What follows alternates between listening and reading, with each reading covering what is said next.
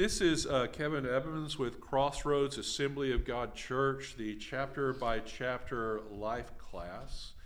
And we are studying the Gospels this year, and we are in the middle of Luke, and we are about to start chapter 11. So, Nathan and Lester, who are not here, so you must be out there listening to this recording, please open your Bible to chapter 11. The same thing applies to you, Nathan, so get to it. Okay.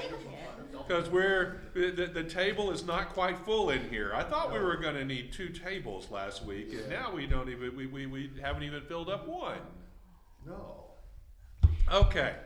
So, uh, chapter 11, just as a quick recap, uh, Luke, as we have discovered, is divided into three different sections. We have an introduction where uh, Luke goes into who Jesus is and who John the Baptist is and the development of all the disciples. And then it sort of stops, and you have a section of, I think it's 12 chapters of stories of Jesus. They are parables that things Jesus taught, and it's kind of a conglomeration of various sermons that he's gathered, which is a style of writing in ancient literature.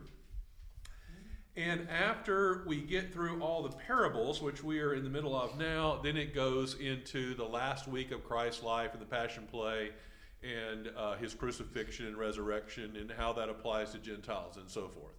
So uh, we are studying the message of Christ in chapter 11. And in chapter 11, um, Christ, if I'm going to summarize the chapter, uh, Christ is ratcheting up the pressure on the Pharisees. What we've seen him do in the previous third of the book, as uh, big crowds of people are following him, following his healing, uh, he would tell people to uh, don't go tell anybody what just happened. Uh, go, don't don't go tell everybody I did this. Go to the priest and, and get, get cleared up and, and get your life back together. Uh, keep this quiet. And the point, it would seem strange for a guy who's preaching to thousands of people, but the point is he's trying to control the hysteria. He doesn't want massive, ma- he doesn't want tons of priests coming down to attack him because the more uh, hysteria he calls that causes, the more uh, chances of being accused of something unlawful. And he, he doesn't want to end his ministry before his disciples are thoroughly trained and ready to carry out his message. At least that is what most scholars interpret that to mean.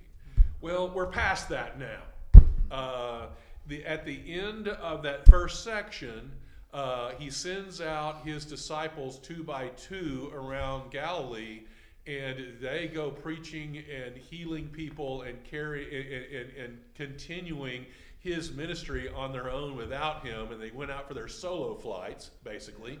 And then they came back and they continued to train other disciples. And then he sends, what is it, 72 people into Judea as they continue. And so I think these disciples are, are, it's not just Jesus sending those people. I think these disciples are training those people. So these are disciples of disciples and he's building his church. And this is the first ministry corps, uh, missionary corps that's going out into in, in groups of two, and they are uh, and, they're, and they're witnessing. So we're to the point that the church is has begun, and Christ is bringing his teachings to a close, and so he can afford to antagonize the opposition you know and so now these pharisees are coming in and challenging him and he is directly challenging them to their face he's not he's never lied and he never avoided the conflict. Well he did avoid the conflict. But uh, you know when face to face he always spoke the truth. Does that make sense? Yes. Yeah okay. So that's where we are. He's not dodging them anymore. Yeah, he wouldn't lie to avoid the conflict. Right. I think that's what he So, verse 11, uh, I mean, excuse me, chapter 11, uh, it begins with a teaching on prayer. So I'm going to read the whole thing and then we'll back up and discuss it. Uh, so, this is Luke chapter 11, verse 1. Nathan, did you find that in your book? Find it, find it, find it in your Bible, Nathan. Put your finger in verse 1. Okay, you ready? One day, Jesus was praying in a certain place. When he finished, one of his disciples said to him, Lord, teach us to pray, just as John taught his disciples. And he said to them, When you pray, say, Father, hallowed be your name, your kingdom come. Give us each day our daily bread. Forgive us our sins, as we also forgive everyone who sins against us. Lead us not into temptation. Then he said to them, Suppose one of you has a friend, and he goes to him at midnight and says, Friend, lend me three loaves of bread, because a friend of mine on a journey has come to me, and I have nothing to set before him. Then the one inside answers, Don't bother me. The door is already locked, and my children are with me in bed. I can't get up and give you anything. I tell you, though, he will not get up and give you the bread because he is his friend. Yet, because of the man's boldness, he will give up and give him as much as he needs. That's an interesting statement, Yeah. isn't it? We'll come back and unpack that in a minute. So I say to you, ask and I will be given it will be given to you. Seek and you will find. Knock and the door will be open to you. For everyone who asks receives, he who seeks finds, and to him who knocks the door will be open. Which of you fathers, if your son asks for a fish, will give him a snake instead? Or if he asks for an egg, will give him a scorpion? If you then, though you are evil, know how to give good gifts to your children, how much more will your Father in heaven give the Holy Spirit to those who ask him? So, prayer. They, the, the disciples ask him about prayer, and Christ gives them this. Now, uh, I am reading from the NIV, and it always strikes me kind of funny because I memorized this in, the, King, James, version. You know, Yeah. which which which when I was in football, we had to recite this before each game. Back when they did that, you know, in public schools, and so even even heathen who had never been to church knew the Lord's prayer because it was recited before every football game. You know. so uh, yeah, I don't know if it meant anything to them, but that's what that's what a lot of my football buddies thought prayer was, you know. But um, that's just it. I, I don't think Jesus intended for this to be recited. Prayers are not recitations, No, no, not supposed to recite. huh? Not supposed to recite a prayer. What, he's making a weird gesture with his hands that I don't even understand. Rosary. Yeah, it's Oh, it's a rosary. rosary? Rosary, Oh, it was a Catholic reference. I see. I apologize to all the Catholics that are listening on the internet on Kenny Molden's behalf. To be fair, this is a very Protestant church. Okay, moving on. they probably should be listening anyway. Um, Christ wanted a personal relationship with God. Uh, and he was, uh, you know, they asked him how to pray, and he gave this really simple, straightforward model of a prayer. But it's just a model. This, this is very broad and general, and it's not specific. He wants us to pray about our specific concerns. However, this hits all the buttons that you're supposed to hit when you pray. It's all the buttons you can hit when you pray when you kind of break it down. And prayer can be broken down into five categories. Are you ready? Are you ready? there is praise. Oh Lord, we praise you. You are great. You know? Then there is thanksgiving. Thank you for all the things that you have done for me. I cannot be anything on my own power. Everything I have comes from you ultimately, regardless of the sweat of my own brow. Okay? Then there is repentance. Lord, I screwed up. I have sinned. I am sorry. It's a problem, God. I know. I know we've had this conversation before, and I know I overeat all the time. Yes, I am a glutton. I'm trying to be better. Wait, You know, we all have our own problems. I was about to say, is that like a confession from Yeah, you? kind of was. Kind of was. I just want to say, just for the record, that I went to get my coffee just now, and there were all these chocolate chip cookies all piled around the coffee for some other class, and they looked really good, Ron. They did. I, did- I didn't. I did not eat one. I did because I am an enormous blob. That's why. Uh, so we all confess our sins and ask for repentance, and that is important because we need to maintain that relationship with God. And even though He has forgiven us of our sins, we need to state our sins for our own sakes, you know? And we need to purge ourselves of that block that's cutting us away from God. It's our side, not His. Does that make sense? Okay. And then, after we have done all of this self maintenance relationship with God stuff, now we can have a conversation with God and we intercede.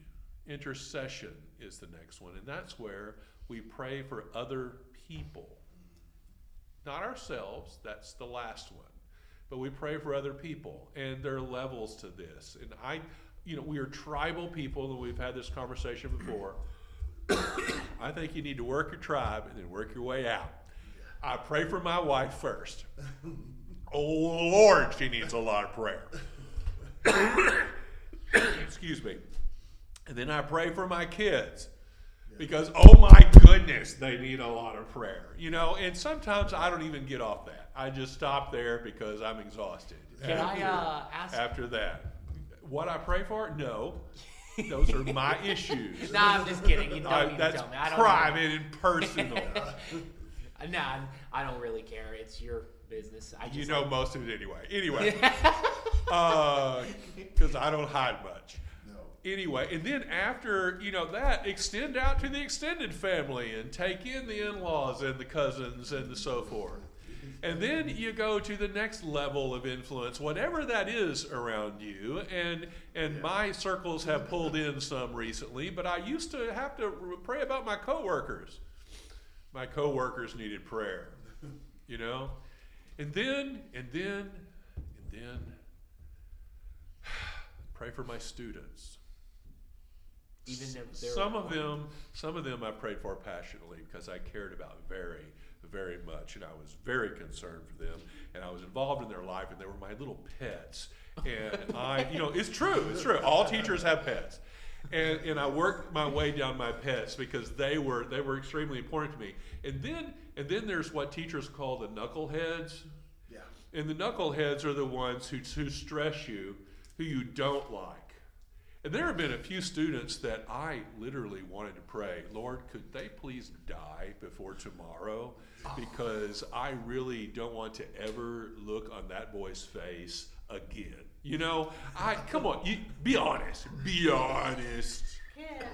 Oh, Kevin, that's not very Christian. No, it's not. No, it's not. But, it, but it's true. Uh, but I, I've never prayed for anyone to die. My mother-in-law has. That's another story. Uh, but the thing is, if you pray for somebody that you can't stand, the heat in your heart, you know, the the hate go, that is way down here where you see them boiling in the pits of hell. It comes up to here. You know, I don't. I still don't like those kids, Even when they're graduated. even when they're graduated. I, you know, come on. But I don't hate those kids, and I don't need to hate people. You know what I'm saying?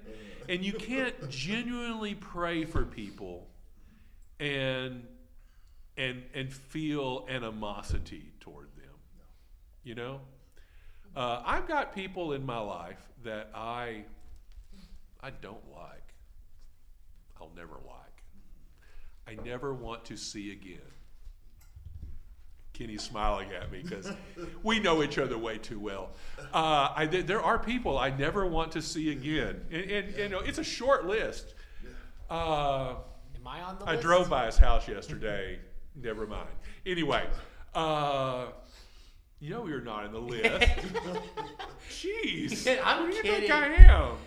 I'm kidding. I'm just messing with I was, you. I was pretending to get a. But Kenny, I, I don't hate them. I don't hate them. You know, I, I do pray for them. Dislike. Well, I have prayed for them, not regularly anymore. I anymore. mean, you- but uh, you know, I, I yeah, I think dislike is fair. Hate is not. Uh, you, you can't let yourself. You can't let your heart burn. Like, um, okay, um, had a buddy of mine, um, when I was working in the bakery, uh, one of the vendors and like, he would always say, does your wife still love you? Yeah, she still loves me. Does she like you? Eh, sometimes she doesn't like Yeah, me. yes, there's that. Yeah, they're they're just like now. Yeah, Like exactly.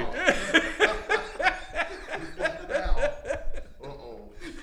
For the internet, Jennifer just glared at Kenny and she just stabbed him with her eyes. It was it was pretty impressive. Anyway, Well, I'll be last to you. You're good at that, Jennifer. Wow, you've had years of practice. I can see. Is that normal between a married couple? I think so. Sadly, yeah. Okay. It's just how you take it. Okay, I'm, ch- I'm chasing a rabbit here, but I've got to say this. Uh, but speaking to the unmarried men in the room, Thank you. okay. Uh, you know, you, you, you see romance on all those rom coms on TV, and it's supposed to look really, uh, you know, perfect and lovey dovey, and uh, you have all these warm, fuzzy feelings about your spouse, and and uh, you live happily ever after at the end of the show. Yeah. Say something? Really- But I'm not. Th- okay, jump in. Okay, at the end of those movies though, they're always getting married. Uh huh. Yeah. And then it stops there. And then it's happily ever after. they never tell the rest of the story. Yeah, here is the It's truth. always with a Here is the honest truth of the matter. Human beings are complicated people, and they they function at a level far deeper than any fictional character that you see in a book or in the movie. Yeah. I do passionately love my wife, and there are, and I do have warm fuzzies about my wife. Maybe not as many as when we were younger, but but my relationship with her has changed and grown, and she is my absolute best friend, and I, I genuinely love her. I also occasionally hate her because she drives me crazy and she is quirky beyond all get out. Uh, however, that doesn't mean I still love her. Does that make sense? I hate and love my wife at the same time without any kind of contradiction. And on top of those two extreme feelings, let's throw in a dozen other weird little feelings. I, resent my wife on occasion. I envy my wife. I am jealous of my wife. I, all of those emotions are in there. And if you think that your your uh, uh, spouse is going to be this lovey-dovey, wonderful, fuzzy relation, it is the first six months. Did yours? Did you make it six months? Anyway, uh, before, but that kind of rubs off a little bit, and it has to become a real relationship after that. Uh, that's why marriage is about commitment. It's not about love. You don't walk away when the fuzzies wear off. Courtship is always putting your best. Yes, it is. I never show my. No one should ever show their true self in a courtship. No one would ever get married. Yeah.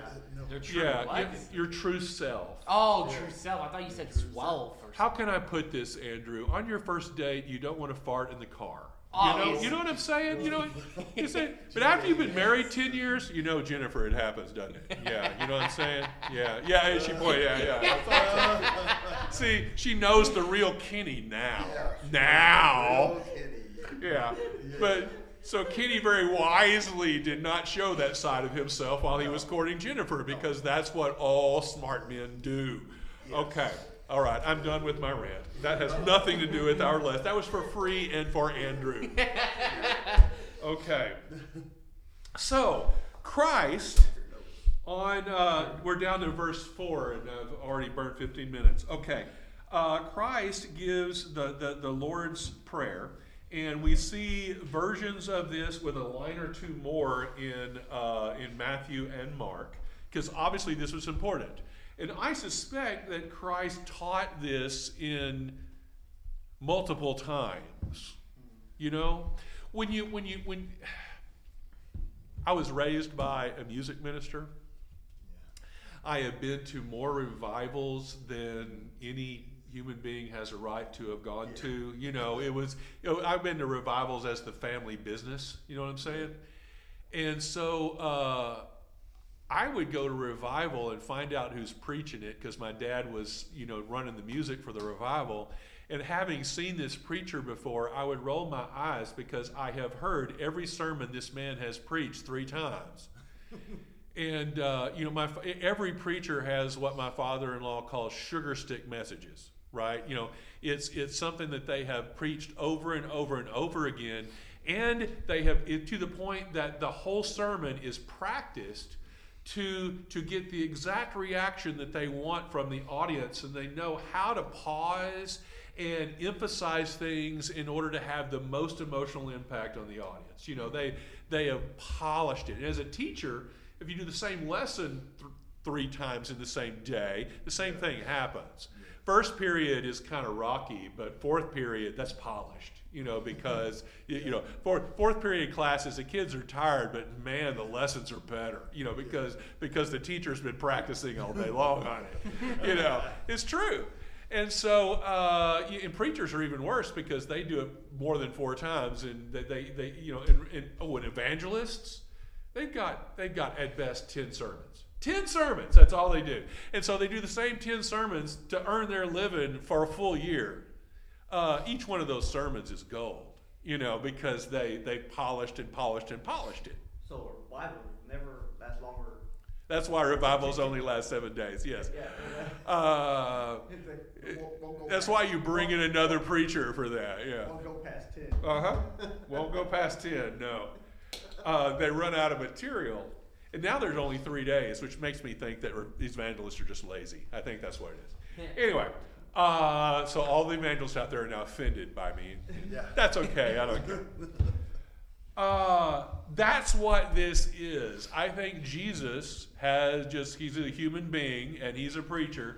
He's preaching the same message to a different crowd. If you have a different crowd, it's new to them, not to you, you know. And and and and, and the poor disciples, they're following him around, working this crowd and taking up collections and handing out food and doing what the disciples do. They've heard this message over and over and over again. They know what he's going to say next. And so Luke is talking to Peter, who has Jesus' messages memorized. I'm pretty sure Luke was delivering Jesus' messages, right? I bet Luke had a pretty good sermon on prayer because he listened to Jesus teach it, right? That's how that's how it works. So this is Luke writing down what Peter had memorized, you know, uh, that after Christ had given this same message a dozen times. So so that's what this is is uh, you know and so that's why you have these different versions of prayer and you have these extra lines and in one says the part it says debts and another it says uh, uh, forgive those who trespass. But it kind of means the same thing in translation. There may have been some different choices of words but it means the same thing. The content is identical. And in luke it goes into this whole discussion of what prayer is about, which doesn't happen in Matthew and Mark, and it's because they're they're reporting on this message that Christ has given dozens of times, and there are different little versions of it, and, and Luke goes a little further in what Christ is trying to say. Content is the same. So here he says, uh, Seek and you shall find, ask and it will be given to you. And then he tells this story about the friend. Did that sound weird? It reads weird. Yeah. He says, uh, you know, the, the, the guy's gone to bed, Yeah. and somebody knocks on the door because he needs bread. He's got a visitor. He needs to borrow a cup of sugar or whatever. He, he, he, he, need, he, need, he needs to borrow something to give to this guy next door. Uh-huh.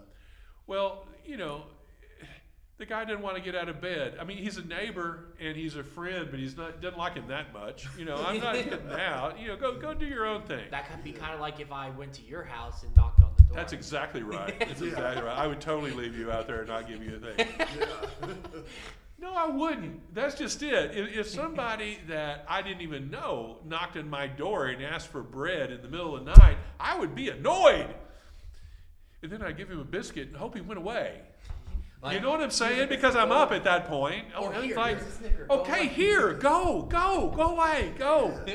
More it's like, uh, here, here's your Yeah, exactly. Uh. Kenny's going to leave the door chained because he doesn't know who the dude is. Yeah, okay. And you have a gun behind the door. Exactly. Yeah. behind the door. This is Texas. This is Texas. There is there is a shotgun somewhere near that door. That's right. Yeah. Anyway, um, uh, well, there is in my house. Anyway, uh, that that's what Christ is talking about. The bold win. There's power in boldness. And so, uh, you know, if you, you know, if I called, okay, honestly, if I called Nathan Sample and I said, "Do you want to go to church this morning?" And Nathan says, You know, I've got other plans and uh, I don't really feel like it. And I was up really late last night playing video games. I think I'm going to stay home. And he will text me and blow me off, and that will be that. However, if I drove over to Nathan's house and parked my truck in front of his trailer and I pound on his door and make Nathan walk up to my door and look me eye to eye and say, So you want to go to church this morning? No. Nathan at that point will be out of bed because he texted me from bed, right?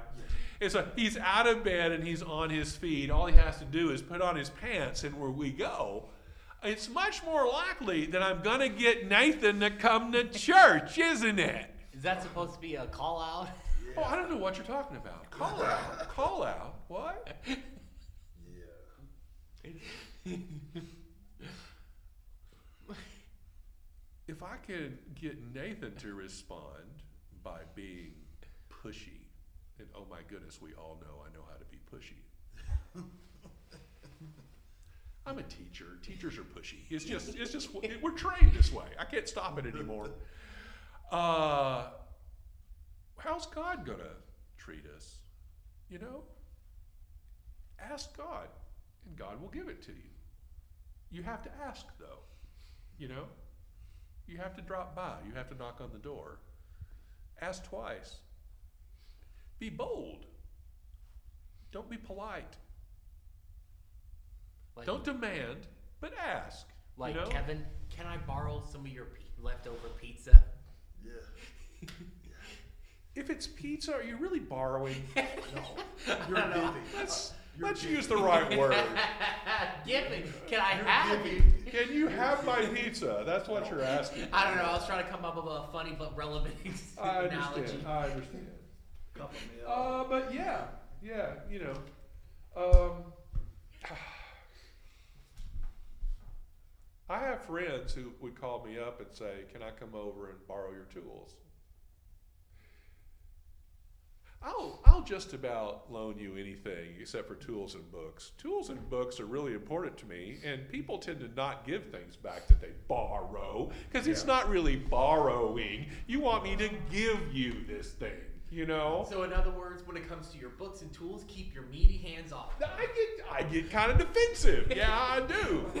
And uh, you know, there are some people that I know will take care of my junk and bring my junk back. You know, and I will. I'll be kind to them. But then, and then, I, but then I've got my nephew Reggie that still hasn't brought my autograph. Okay, never mind.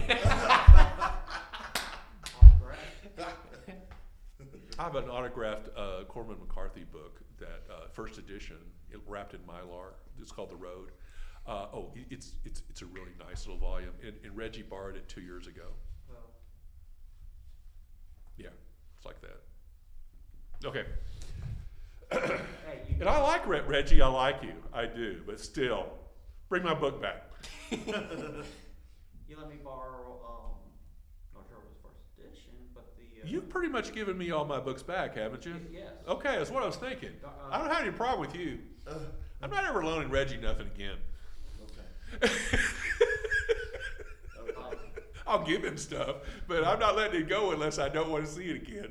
yeah, Dark Knight Returns, Rises, one, two, I forget. Oh, that was a good book, wasn't it? Yes. Yeah, I thought so too. All right, where were we? uh, knock and it will be given to you. And so Christ is saying that, uh, you know, be bold and uh, God loves you and He doesn't have your, you know, uh, bad things planned for you. So ask and see how it goes. Which comes to the next illustration, and uh, Christ drives out a demon, which is kind of a big deal. And the Pharisees attack him over it. Now, you know, he know about a demon. You know, how how is that a bad thing? You know, and so they're trying to make something out of it because they're looking for anything that they can get on him to uh, bring charges against him. And so, uh, and they've organized. And so now, every time he gives a message, there's a Pharisee out there somewhere taking notes, looking for some way to get to it. And uh, in, in, in, in, in each of the stories that we see in chapter 11, that heats up. It's all about uh, this gamesmanship with the Pharisees. So, picking up at verse 14, now that I've ranted about prayer, uh, Jesus was driving out a demon that was mute. When the demon left, the man who had been mute spoke, and the crowd was amazed. Some of them said, By Beelzebub, the prince of demons, he is driving out demons. Luke said some of them because he can't exactly identify it, but who would have said that? You know, that's the Pharisees.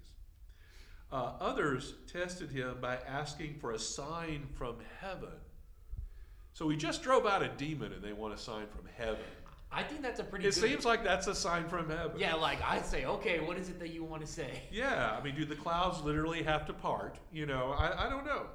Jesus knew their thoughts and said to them, Any kingdom divided against itself will be ruined, and a house divided against itself will fall. If Satan is divided against himself, how can his kingdom stand?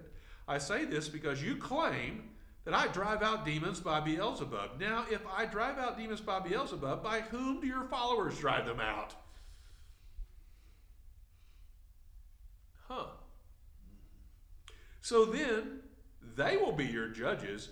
But if I drive out demons by the finger of God, then the kingdom of God has come to you. When a strong man, fully armed, guards his own house, his possessions are safe. But when someone stronger attacks and overpowers him, he takes away the armor in which the man trusted and divides up the spoils. He who is not with me is against me, and he who does not gather with me scatters. When an evil spirit comes out of a man, it goes through arid places seeking rest and does not find it. Then it says, I will return to the house I left. When it arrives, it finds the house swept clean and put in order. Then it goes and gets seven other spirits more wicked than itself, and they go in and live there. And the final condition of that man is worse than the first. As Jesus was saying these things, a woman in the crowd called out, Blessed is the mother who gave you birth and nursed you. Blessed is Mary? I guess so. And Jesus replies, Blessed rather are those who hear the word of God and obey it. So you want to get the Catholic dig in there too? 'Cause I think that's a Catholic dig right there. Yeah. Okay. Maybe I should say that to my mom. So this is kind of what? No, no, no. I don't want to do that. I don't. I Is don't- that No. is that a don't bad? wanna do that. I, uh, yeah. I try not to mess with faith. I'm a little. I'm a little afraid of faith. Don't worry, it'd be me facing the consequences. Okay. Okay. Besides, these ideas are my own internet. I may or may not be joking. Thank you. I appreciate that disclaimer. Okay. Anyway, I, I don't think I'm really gonna do it. I just like to do it to mess with Kevin. Okay, okay. Yeah, you're afraid of her too, I see. Good. Wait, is that a dare? you know what? I'll do it. I'll do it. Oh my my my. I don't know what to do with that. That's bizarre. Okay. Andrew, having met your mother, I'm going to have to say, be nice to your mother. Okay. Um. So, Jesus drives out a demon. In Matthew, this same incident, most people agree, uh, is described, and in that one, the demon not only makes the man mute but blind. And so, when they cast out the demon, the guy can speak and see, which is pretty profound. Uh, or there were multiple incidents, and it's all kind of been wrapped up. I don't think it really matters because the content is the same, uh, or, or the takeaway is the same. And so uh, people accuse Jesus of casting out demons by Beelzebub. So we get into this debate. So, point number one if I'm casting out demons by Beelzebub, who do the priests cast out demons by? And I think he's referencing things that we don't really understand, but it was pretty common for a priest of the temple to be paid to come to someone's house and cast a demon out of a child or something like that. And I think often uh, medical conditions were misdiagnosed as de- demonic. And, uh, and so they would cast out the demon and say, be healed, and walk away. And then they would still be basically the same as they were when they came, but you know, they, they, they got their fee on the way out the door too. You know, so you had to pay them to come cast out this demon, and it was expensive. So Kind of, kind of like those TV Nah. evangelists that slap them. there, were, yeah, it was kind of a racket, kind of a racket, Smack, smack across the head. kind of a racket. Look, he fell in the spirit. No, you hit him really hard across the head. It Yeah. was so That's bad. what happened. Uh, don't get me going. I'm going to offend people. That So. wrong. Yeah. Uh, so, uh, Christ is challenging them. So, point one is if I'm casting them out by Satan, who are you casting them out by? Because, you know, it's the same thing. And then he says, you know, Satan isn't going to cast his own demons out. He Satan put them in there. You know, why? Why would he cast them out? Why is he on your side? You know, that doesn't make sense. He's you know to get, Satan only plays for his team. He's not going to play for somebody else's team. So you can't cast a demon out by Satan any more than you know. Well, never mind. Uh, that wasn't a very good analogy, and I'm dropping it. Uh, so so yeah, that's his argument. And so he he says a house can't be divided against itself. Uh, so which would be de- you know Satan casting out his own demons. And so he makes this a point about a, stronger man, you know, kicking out another man. Basically, he's saying that God is stronger than Satan. I think that's how that's interpreted. And then he has this weird segment in verse 24. You would think that when God casts a demon out of a, a someone, that that would be that, right? Like that. Why would the demons come back in with all his friends?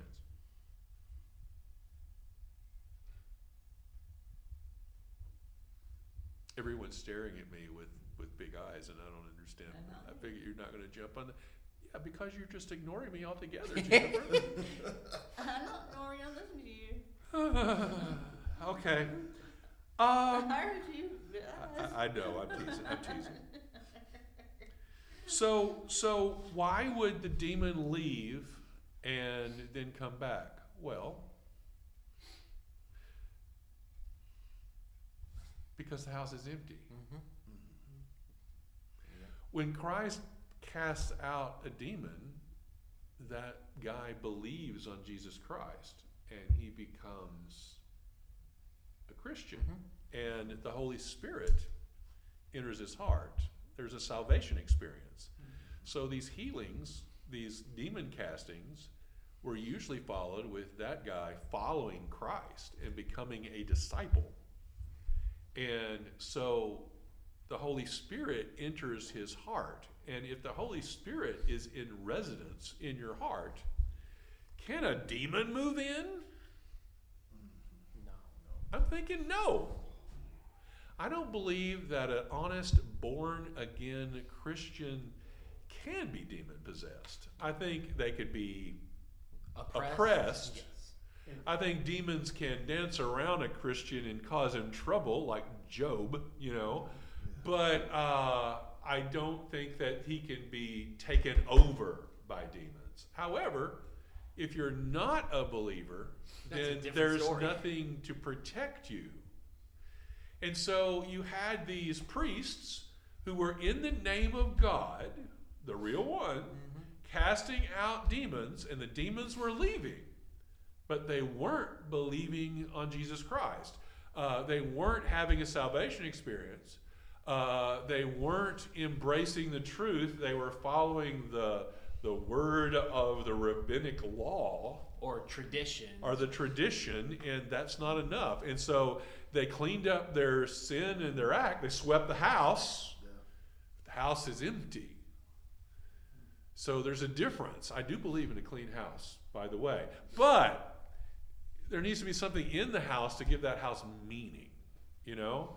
And so that's what was happening. Demons were re uh, entering uh, demonically oppressed people that the priest had been casting demons out of. At least that's how I interpret this scripture.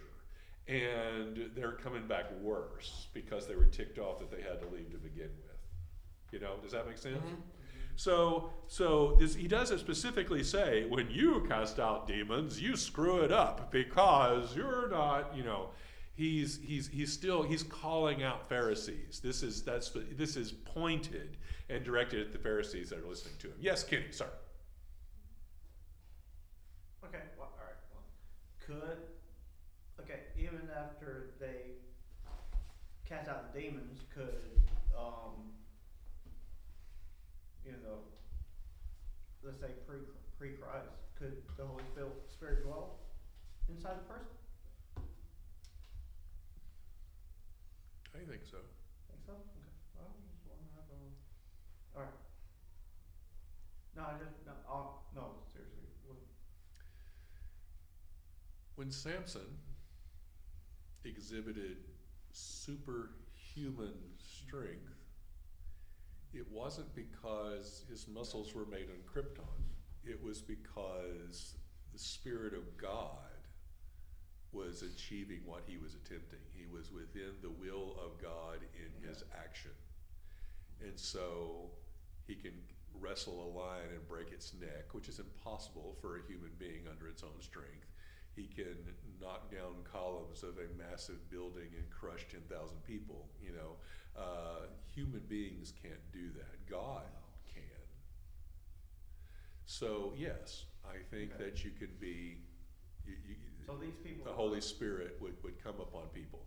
Now, So- at, at Pentecost, that just increased. I think it was selective before then. Now it's much more, it, it's much increased because Christ has come, he's paid the price, and now he's ascended.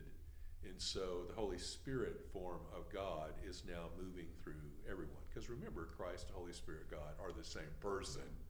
So Christ ascends and then through the Holy Spirit moves through everyone else. And that's that's just a different function of God. Does that make sense? Yeah. Okay. Okay. So, So so instead of um, so basically they were just they would cast out these demons, and then the teacher or the biblical law say, oh well, it's done. Here's a set of rules. Yep. Instead of following God. yes, here's a set of follow these rules. Yes, and then demons come back. Okay. All right. Gotcha. All right then. Carry on. And I think he was referring to specific instances. I think there, you know, I think Christ cast demons out of people that had already been cast out. You know, you know, how do you end up with a, a thousand, a legion of demons in a man? You know, fifteen priests had already worked on that guy. Yeah. You know what I'm saying? Mhm. It just made it worse. So, so there you go. Uh, then we have this woman that shouts out, which is so very Luke, because he loves a detail, you know, and even if it doesn't really fit, he, he's going to stick that detail in there because he's a doctor. Details are important. As Jesus was saying these things, a woman in the crowd shouted out, Blessed is the mother who gave you birth and nursed you, which is, you know, complimentary, but it's about Mary. She's missing the point, you know. And Christ redirects that. Blessed rather, he's not saying that Mary is bad, but you know, blessed rather are those people who listen and believe. That's a little more important than Mary. And and Andrew can't, is about to die. He wants to speak so badly. so I'm moving the microphone across the table. No, no, no. I was just saying, like, maybe I could uh, use it on my mom saying, hey, blessed are those who obey God. Says, I gave birth to you. no, I'm just kidding. I'm just, mom, I love you. I'm just like to mess with you and joke around. It's family. You're gonna get in so much trouble when you get home. With beehive. Oh. I know he does. He just kicks hornets' nests left and right. Isn't that what? Uh... I am old. I, I know not to kick hornets' nests. Yeah, me too. Okay, just like I said, it's just a joke. I'm not really gonna do it. I just like to be funny and edgy. Okay, verse 29. Uh, my Bible titles this the sign of Jonah, and it's a little weird. It's an extension of the same teaching. Uh, as the crowds increased, Jesus said, This is a wicked generation.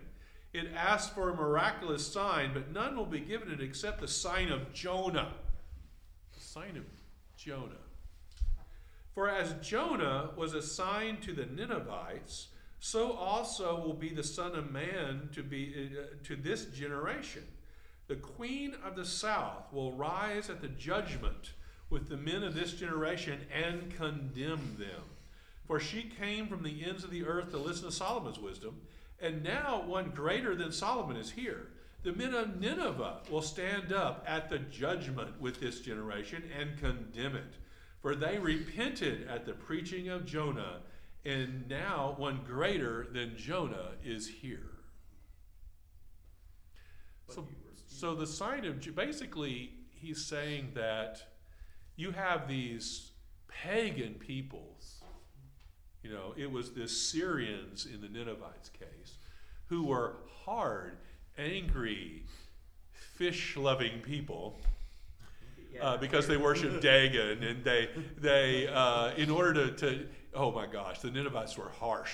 Uh, in order to uh, show honor to Dagon, they would take a fish hook, and for a slave, they would stick it in the fish hook's lip, and they would drag them on like they were on a stringer, which is incredibly painful. Uh, Dagon, that weird reverse mermaid. Yes, yes. Yeah. Dagon is the weird, weird reverse mermaid. Yes. Uh, Yes. And so we, we've had that story. Uh, the Ninevites miraculously embraced Jonah's message, and we, we've taught this message as to why.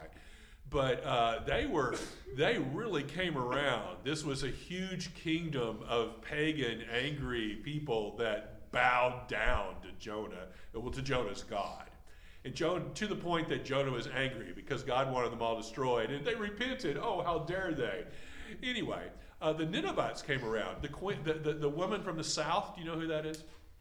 I know who you're talking Because the queen of Sheba. Mm-hmm. Uh, when uh, Solomon was king, uh, there he was he was very wealthy and very blessed, and was making a big you know impact on the world. And uh, the, the the nations in the south in, in in Africa were starting to notice him, and he was becoming a political power. And so the Queen of Sheba decided to make a political uh, move and align herself with Israel. And she uh, creates this, uh, she travels to Israel to meet Solomon. And uh, there's all kinds of fiction that goes on around this, this big historical event. However, what's true is that she traveled with, oh, I don't know, a thousand people. It was a big convoy that came into Israel. And the Africa was so wealthy because they have gold mines and, and diamond mines that uh, they spent money on the way up, you know, buying provision for those thousands of people. And there was so much gold on their trade route that they had, they, they literally depressed the economy because there was so much money that prices went up on things because because there was just so much cash. She had a huge economic impact on Israel and just showered Solomon with gold. Uh, she converted to Solomon's God, you know, in, in, as part of this. And you could argue that it was a political move in order to maintain her, you know, the, the, the, the viability of her nation. But I think she genuinely converted to, to God and to the God of Abraham, and then goes back to Africa because there, there are huge Jewish populations in Africa that all kind of reflect that. Uh, so so that's what he's referring to. If we have this pagan African who, based upon words she's heard of Solomon, can move up to Israel and accept the God of Abraham, Isaac, and Jacob, and then come back, then what can these Pharisees claim? You know, they've got all the scripture to work with. They've got God's word. They've got prophets in their own town preaching to them, and they're fighting back and trying to get, you know, they've got Jesus Christ outside the temple preaching, and they want to get rid of him. Yeah, it's basically uh, the Gentiles are willing to accept uh, Christ, but yet his own people are refusing to accept him, even though he proved plenty of times that he was the Jewish Messiah and he Yes. was from They were the politicians of their time, weren't Yes, Back to what we said. they are. Just seeking to kill him. and just amazingly corrupt. Anyway, uh, the sign of Jonah, this little segment, is basically a warning to the Pharisees, and I'm sure he was staring down the Pharisee as he's giving this message. I know I'm out of time. I will finish shortly. Okay. We're rushing him. Okay. Yeah, she's you're, she, he's rushing me.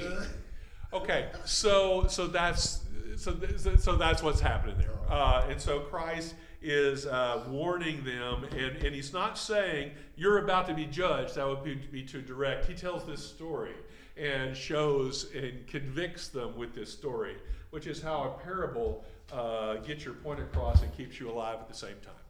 Okay, so that, that's gospel of Kevin. You can you can Yeah, the gospel that Kevin. down. There's a lot. Of, there's a lot of those. Yeah. Okay, uh, obviously, uh, Ron wants to point out that I'm totally out of time.